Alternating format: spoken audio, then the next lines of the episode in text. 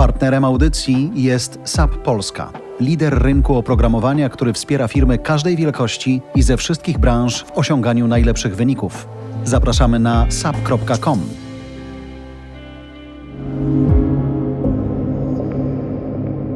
Ze studia Voice House Bartek Pucek i Jarosław Kuźniar. W najnowszym wydaniu podcastu Technologicznie rozchwytywany przez Was ostatnio temat, czyli ścieżka zadowolenia klienta, ale w relacji biznes to biznes. Czy powinna wyglądać inaczej niż w relacji z klientem indywidualnym? Jakie narzędzia stosować przed poznaniem, po poznaniu i w czasie wspólnej pracy? Czy każdy biznes chodzi tymi samymi ścieżkami? Czy praca nad takim klientem B2B jest dłuższa? A może skala i tak zrobi robotę? Zapraszam do audycji, do oceny i do dyskusji.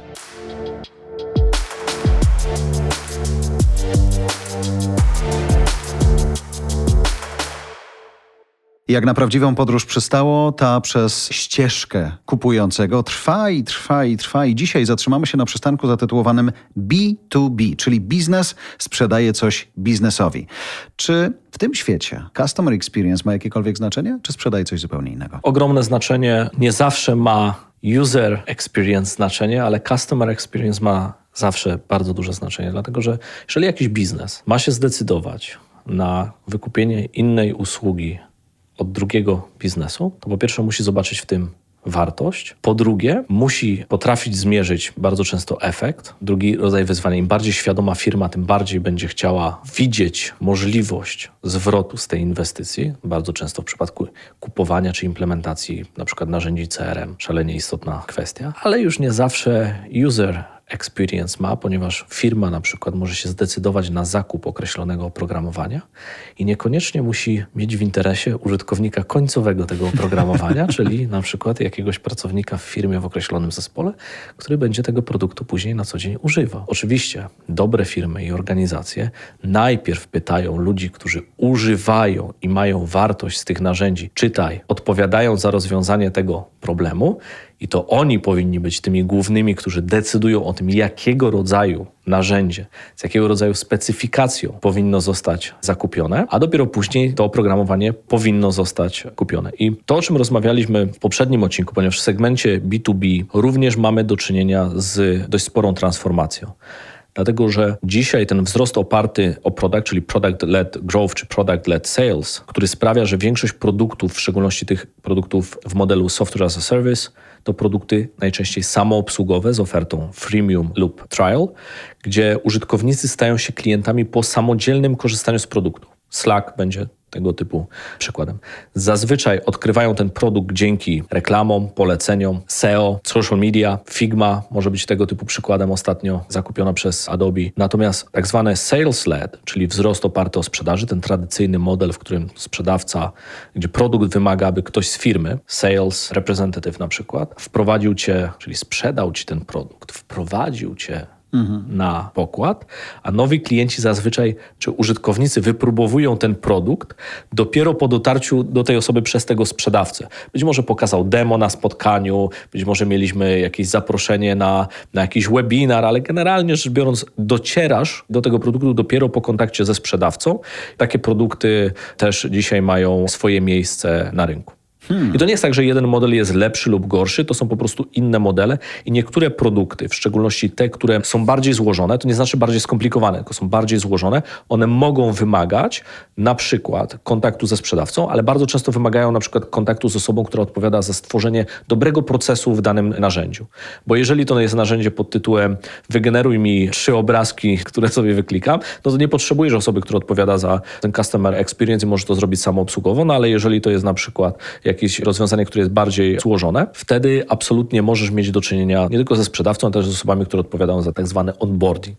I teraz są 2 sposoby dotarcia do potencjalnych klientów w tym modelu B2B. Pierwszy to jest bottom-up. Celujesz w końcowego użytkownika danego produktu. Slack jest świetnym przykładem. Pierwotna adopcja tego produktu odbywała się przez po prostu osobę czy zespół, który postanowił korzystać z tego narzędzia. Dotarcie do niego to było indywidualni użytkownicy w firmie czy zespoły, które rozpowszechniają ten produkt oddolnie. O, ten zespół zaczął używać, tamten zespół zaczął używać i tamten zespół zaczął używać. Zobacz, no to teraz kupmy teraz dla całej firmy.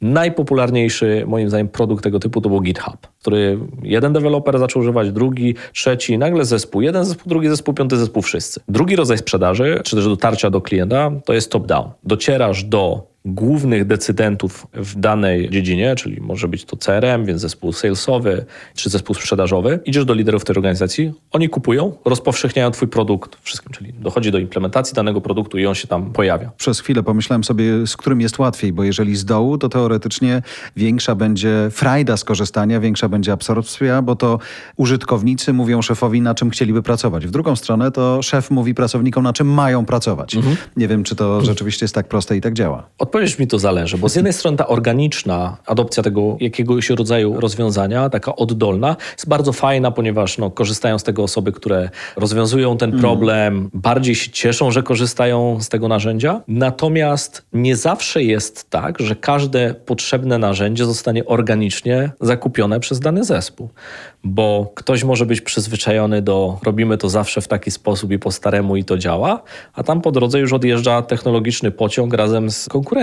Tak było przez wiele lat w zakresie CRM-ów, tak było przez wiele lat w zakresie pracy z bazami danych, tak było z chmurą, tak było z rozwiązaniami w zakresie data science. Te dane gdzieś tam będą albo nie będą, nie potrzebujemy, a później się okazało, że jednak tworzenie tych data warehouse czy data management platform jest bardzo ważne. Czasami również mamy do czynienia z taką sytuacją, w której zespół sprzedażowy na przykład pomaga zamykać tylko i wyłącznie duże organizacje. Jak patrzymy na segmenty biznesowe, to najczęściej w tych segmentach biznesowych wyróżnia się segment enterprise. Najczęściej mówi się, że to są 1000+ pracowników, ale to też zależy od rynku. Jest tak zwany segment mid-market, czyli od 100 do na przykład 1000 pracowników, ale to też mid-market i tak zwany segment SMB, czyli małe i średnie przedsiębiorstwa od 10 do 99 pracowników. Czasami na niektórych rynkach mówi się o SMB jako rynku, który jest na przykład do 500 pracowników i small businesses, czyli takie, które są na przykład do 10 pracowników.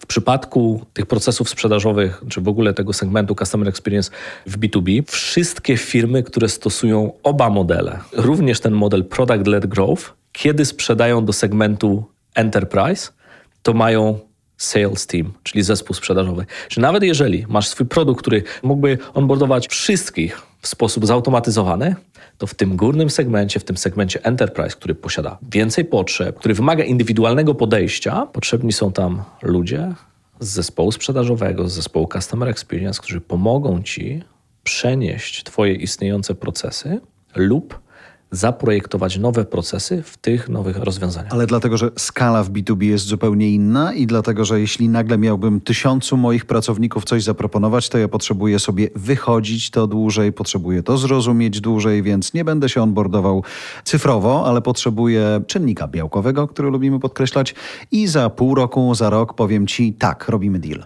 Wyobraź sobie, że wdrażasz fantastyczną technologię do Twojej firmy, która powinna odpowiadać na potrzeby klientów i zapewnić Ci przewagę konkurencyjną. Ale nie wykonasz na przykład procesu edukacji wewnątrz organizacji w zakresie tego rozwiązania. To kupisz fantastyczne rozwiązanie, ale nikt go nie będzie używał, ponieważ nie wiadomo jak, ponieważ nie jest częścią istniejących procesów, ponieważ nie ma żadnych tak zwanych incentives, żeby móc to właściwie przeprowadzać wewnątrz organizacji.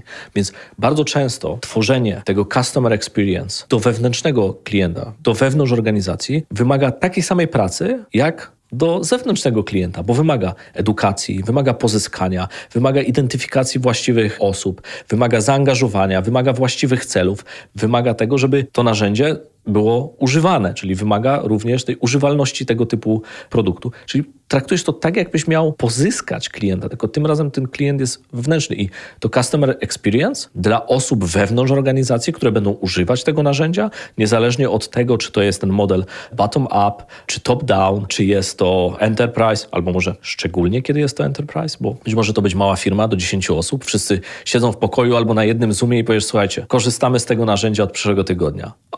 Okej, nie ma sprawy, będziemy. Ale w przypadku, kiedy masz, nie wiem, 5000 osób w różnych funkcjach, każdy korzysta z innego modułu danego produktu, bez procesu edukacyjnego, bez procesu wdrażania, testowania, sprawdzania, czy ten proces, który próbujemy zaimplementować dzisiaj w tym narzędziu, jest lepszy, gorszy, bardziej przemyślany, mniej przemyślany. Wiele z tych, w szczególności kiedy mówimy o wdrażaniu produktów B2B do organizacji, no to to jest proces, dlatego że ten biznes na przykład, w szczególności w segmencie enterprise, on już istnieje. Działasz, sprzedajesz, coś wytwarzasz i nagle przychodzi możliwość implementowania nowego narzędzia albo nowego produktu i nagle się okazuje, że no, to nie jest tak, że możesz powiedzieć, dobra, wszyscy stop, a teraz przez 2 tygodnie nie będziemy nic robić po staremu, za 2 tygodnie zaczniemy po nowemu. No nie masz takiej możliwości. Bo skala jest inna, ale też a propos skali i tego właśnie, czym jest customer journey, customer experience, choć to są te dwa światy, które rozdzielamy. Czy to jest tak, że możemy sobie na jedno z nich przymknąć oko, bo skala jest taka, że to niuansowanie, czy komuś się podoba, czy nie, zniknie w tym tłumie i tak będziemy musieli to robić, więc nie musimy tego, powiedzmy, tak dopieszczać, niż kiedy sprzedajemy coś w segmencie B2C, gdzie każdy klient ma ogromne znaczenie. Koszt pozyskania klienta w B2B jest bardzo wysoki i koszt odzyskania klienta w B2B też jest bardzo wysoki. Dlatego ta umiejętność skupienia się na tym i optymalizacji tego lejka albo lejków, bo tak jak mówiłem, najczęściej powinno być to 3 rodzaje lejków. Lejek sprzedażowy, lejek produktowy i lejek growthowy. To takie dobre customer journey w B2B. Po pierwsze zaczyna się od identyfikacji problemu i ta identyfikacja problemu może być zaadresowana na przykład przez tak zwany outbound outreach, czyli dotarcie do tego klienta, przez targetowanie kontentu i treści do tego użytkownika. Bardzo popularne i bardzo dobrze sprawdzające się webinary. Ja chyba gdzieś przeczytałem, że wydaje mi się, że było coś takiego, że około 90% osób oczekuje, czy jest zadowolona z webinarów w segmencie B2B, że to powinna być taka esencjonalna część oferty przy sprzedaży B2B, bo wtedy jest możliwość nie tylko zadawania pytań, ale też zobaczenia na przykład, jak dany produkt działa i można zaprosić na webinar różne osoby, więc webinary sprawdzają się bardzo dobrze. No oczywiście tradycyjnie SEO, czyli optymalizacja w wyszukiwarkach oraz w firmach, które agregują na przykład opinie o programowaniu. Czyli dzisiaj jest kilka takich rozwiązań, które agregują opinie użytkowników i porównują oprogramowanie. Przysłowiowe gwiazdki, które tam dostajesz, to wiele osób, które się decyduje na przykład na zakup oprogramowania, czyta te opinie, czyta te recenzje, patrzy, jak ten produkt jest oceniany. No i oczywiście, jeżeli właściwie zidentyfikujesz ten problem, to później jest dalsza praca w tym customer journey związana na przykład z serwowaniem dodatkowych postów, jakichś podcastów, być może eventów, użyciem influencerów, użyciem social mediów w różnych miejscach, ale to wszystko służy temu procesowi, który się pięknie nazywa demand generation, tak? Czyli musimy ten demand pozyskać.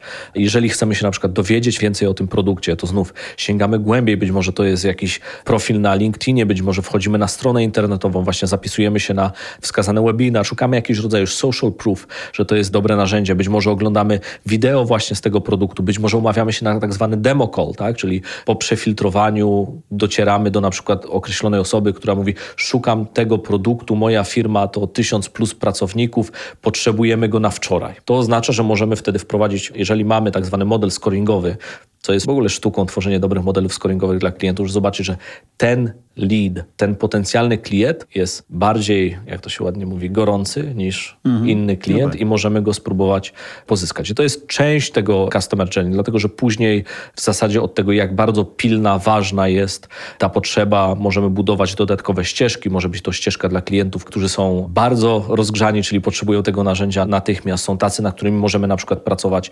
miesiącami i później przechodzimy już do tej części związanej cały czas z konwersją do momentu, aż sprzedajemy tą usługę. I rozumiem, że bardziej rozgrzany płaci więcej. To jest dobre pytanie, bo... No na wczoraj kosztuje. No. Dzisiaj główna ewolucja w sprzedaży oprogramowania, jeżeli chodzi o model biznesowy, czyli przez wiele lat większość modeli to było software as a service, płacimy miesięczną albo roczny abonament i on jest stały w zasadzie niezależnie od tego, w jaki sposób tej usługi używamy. Być może dokupujemy dodatkowe opcje albo zwiększamy plan albo z medium, tak, premium i tak dalej. Albo ewentualnie tak. Ale generalnie mówiąc zwiększasz plany, czyli przechodzisz pomiędzy planami razem ze wzrostem twojej organizacji. Natomiast bardzo popularny w segmencie B2B w ostatnich latach jest model usage-based pricing, czyli w zależności od zużycia. Może on być odzwierciedlony w kredytach, w użytkownikach, ilości zużytych danych, ale im więcej zużywasz, tym więcej płacisz. Czasami to może budzić kontrowersje, no bo może się okazać, że z jakiegoś powodu twój produkt został użyty wielokrotnie i twój rachunek za dany produkt będzie bardzo wysoki. Ktoś powie, jeżeli tak to ma wyglądać, to ja dziękuję. Ale ktoś może powiedzieć, jeżeli to jest oparte o modelu usage-based, to wiem, że razem ze wzrostem na przykład ilości użytkowników, czy ilości zapytań, które muszę obsłużyć, będę płacił więcej, ale ja wiem, że jeśli będę miał więcej użytkowników, to automatycznie oznacza, będzie mnie stać na więcej, będę rósł razem. Dla bardzo wielu firm, których nie stać by było na przykład na zapłacenie abonamentu typu Enterprise, mogą rosnąć razem z tą usługą w modelu usage-based pricing i to dla wielu firm, które myślą o zaprojektowaniu takiego customer experience, który jest oparty właśnie o model, który mówi ty rośniesz, to ja też rosnę, jest wartością, która sprawia, że część firm przekonuje się do zakupienia danego produktu. O, jeszcze jedną rzecz, może nie tylko jedyną, chciałem zapytać, to znaczy, jeżeli mówimy o user experience, jak mamy enterprise, czyli mamy 1000+, no to mamy 1000+ experiences, a jak mówimy o klientach indywidualnych, no to generalnie wiemy, że ten chce tak, ten chce tak. Przy enterprise'ach czy właśnie w B2B musimy uśrednić? Co to jest experience dobre? Średnie są najgorsze, bo sprawiają, że wszystko jest średnie. Mediany to jest coś, na czym można pracować, ale przede wszystkim należy pracować na kohortach i należy pracować na segmentach. Segmenty, czyli segmentujemy grupy użytkowników w zależności od problemu, który potrzebujemy rozwiązać. Jeżeli tych problemów jest kilka, możemy posegmentować. Ta segmentacja może... dzielisz sobie na podzespoły, żeby... Klientów, jak patrzysz z perspektywy klientów, możesz dokonać segmentacji. Ta segmentacja może być segmentacją opartą na przykład o problemy do rozwiązania, może być segmentacją opartą na przykład o wiek, może być segmentacją opartą o rodzaj roli, jaką ktoś pełni w organizacji, czyli nie wiem, C-level to jest jeden segment, C-minus-one to jest drugi level, specialist kolejny level i tak dalej, i tak dalej. To może być rodzaj segmentacji. I teraz później, patrząc na jakby wyniki twojego produktu, możesz dokonywać tak zwanej analizy kohortowej, którą bardzo serdecznie polecam, która sprawi, że będziesz w stanie zobaczyć, jak twój biznes funkcjonuje. Bardzo dobrym przykładem jest mierzenie retencji. Ktoś przestaje używać naszego produktu i patrzymy, jak wiele osób używa w określonym czasie naszego produktu, bądź też czy przestają używać, jeśli tak, to kiedy oraz dlaczego. I w ogóle mierzenie retencji jest fantastyczną umiejętnością. No, powinno być w każdym biznesie obowiązkowa, w szczególności w B2B, ale nie zawsze jest. Jak popatrzymy sobie na te relacje customer experience, powiedzmy w odniesieniu do B2B, czy widzisz jakieś ciekawe tendencje na rynku? To znaczy, czy są jakieś takie nowe rozwiązania, nowe produkty, nowe podejście do sprzedawania takich rzeczy o najbliższym horyzoncie? Jednym chyba obecnie z najpopularniejszych, w szczególności dla firm technologicznych, jest taki, że nie startujesz ze swoją usługą od razu do wszystkich, tylko zazwyczaj udostępniasz, w szczególności na wczesnym etapie, udostępniasz formularz, przez który chętni, którzy w jakiś sposób się dowiedzą o twoim produkcie, czy to pocztą pantoflową, czy w social media, czy przez jakiś content, który wytwarzasz, dowiedzą się o twoim produkcie, wypełniają formularz, który jest dla ciebie sposobem na kwalifikowanie tak zwanych leadów, ale de facto na segmentację tych klientów po to, żeby z każdym tym klientem w początkowym etapie przeprowadzać indywidualny onboarding, pomimo tego, że będziesz planował product-led, czyli nawet jeżeli twój produkt będzie umożliwiał automatyczną obsługę tego klienta, żeby klient się sam w tej formule product-led obsłużył, to dla pierwszych klientów wszystkich obsługujesz indywidualnie, sam, fizycznie. Segmentujesz ich przez ten formularz. Dlaczego?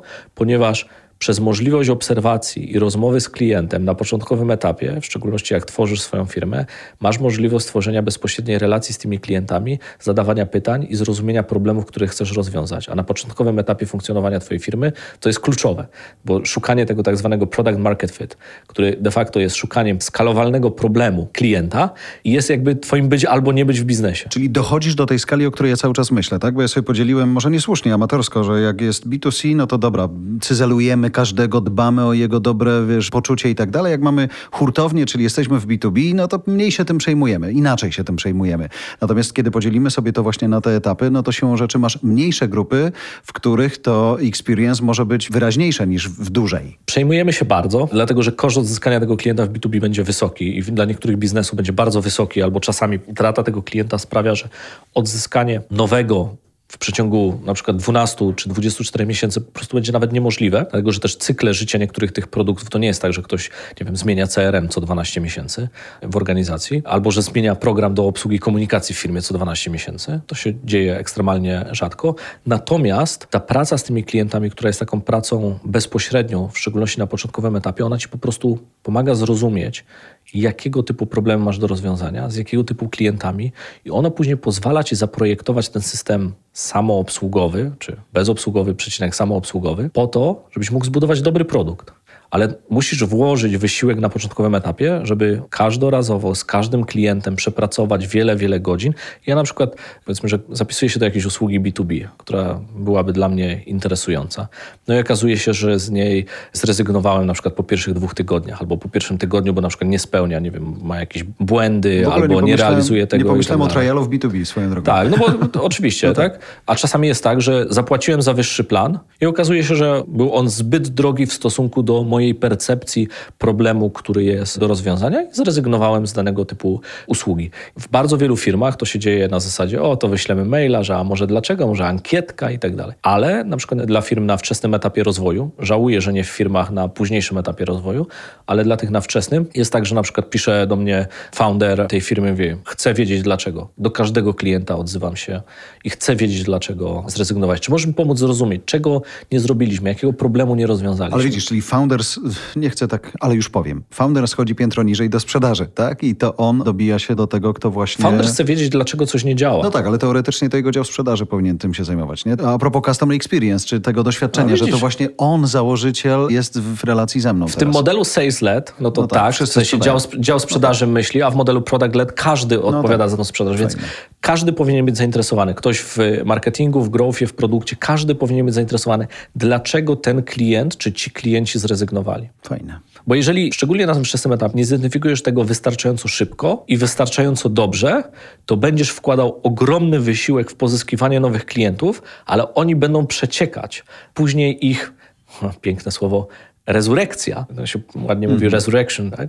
Jest bardzo, bardzo trudne i bardzo kosztowne i w wielu segmentach rynku firmy, w szczególności B2B, po prostu nie mogą sobie na to pozwolić. Dlatego to projektowanie tego customer experience to nie jest tylko i wyłącznie zaprojektowanie procesu, który jest w górze, czyli pozyskania klienta, nie tylko w miejscu, w którym ten produkt funkcjonuje, ale też w miejscu, w którym mówimy o wszelkich możliwościach utraty tego klienta i tych problemów, na które on może napotkać w całej ścieżce użytkownika. Ale zobacz, nawet tak sobie myślę teraz na koniec tej naszej rozmowy, że jak patrzymy na customer experience, nie, to w samej tej nazwie on jest najważniejszy. Kiedy zrobilibyśmy product experience, no to tu nam się wszystko, no może nie tyle wywraca, ale optyka jest zupełnie inna. Nie, bo produkt odpowiada na problem klienta.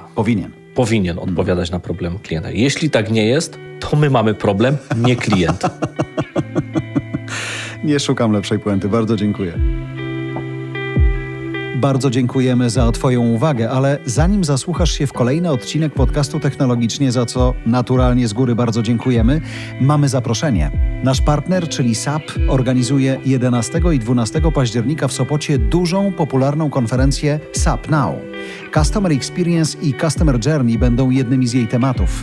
Nawet kiedy teraz o tym mówię, zastanawiam się, czy na pewno trafiam do Was zgodnie z dobrze wymyśloną ścieżką zadowolenia słuchaczy podcastów. Wierzę, że tak. Na konferencję SAP Now zaprasza teraz Edyta Malesza-Malatrat, Marketing Director w SAP Central and Eastern Europe. Liderzy nie podążają za zmianą. Oni wyznaczają trendy i są zawsze o krok do przodu. Tym bardziej, że w przyszłość możemy zajrzeć już dzisiaj. Pozwalają nam na to nie tylko najnowsze technologie, ale też znajomość trendów. Podczas SAP Now będziemy omawiać te i inne kluczowe trendy, jak również niezbędne narzędzia, które pomagają zbudować silną i rozpoznawalną markę.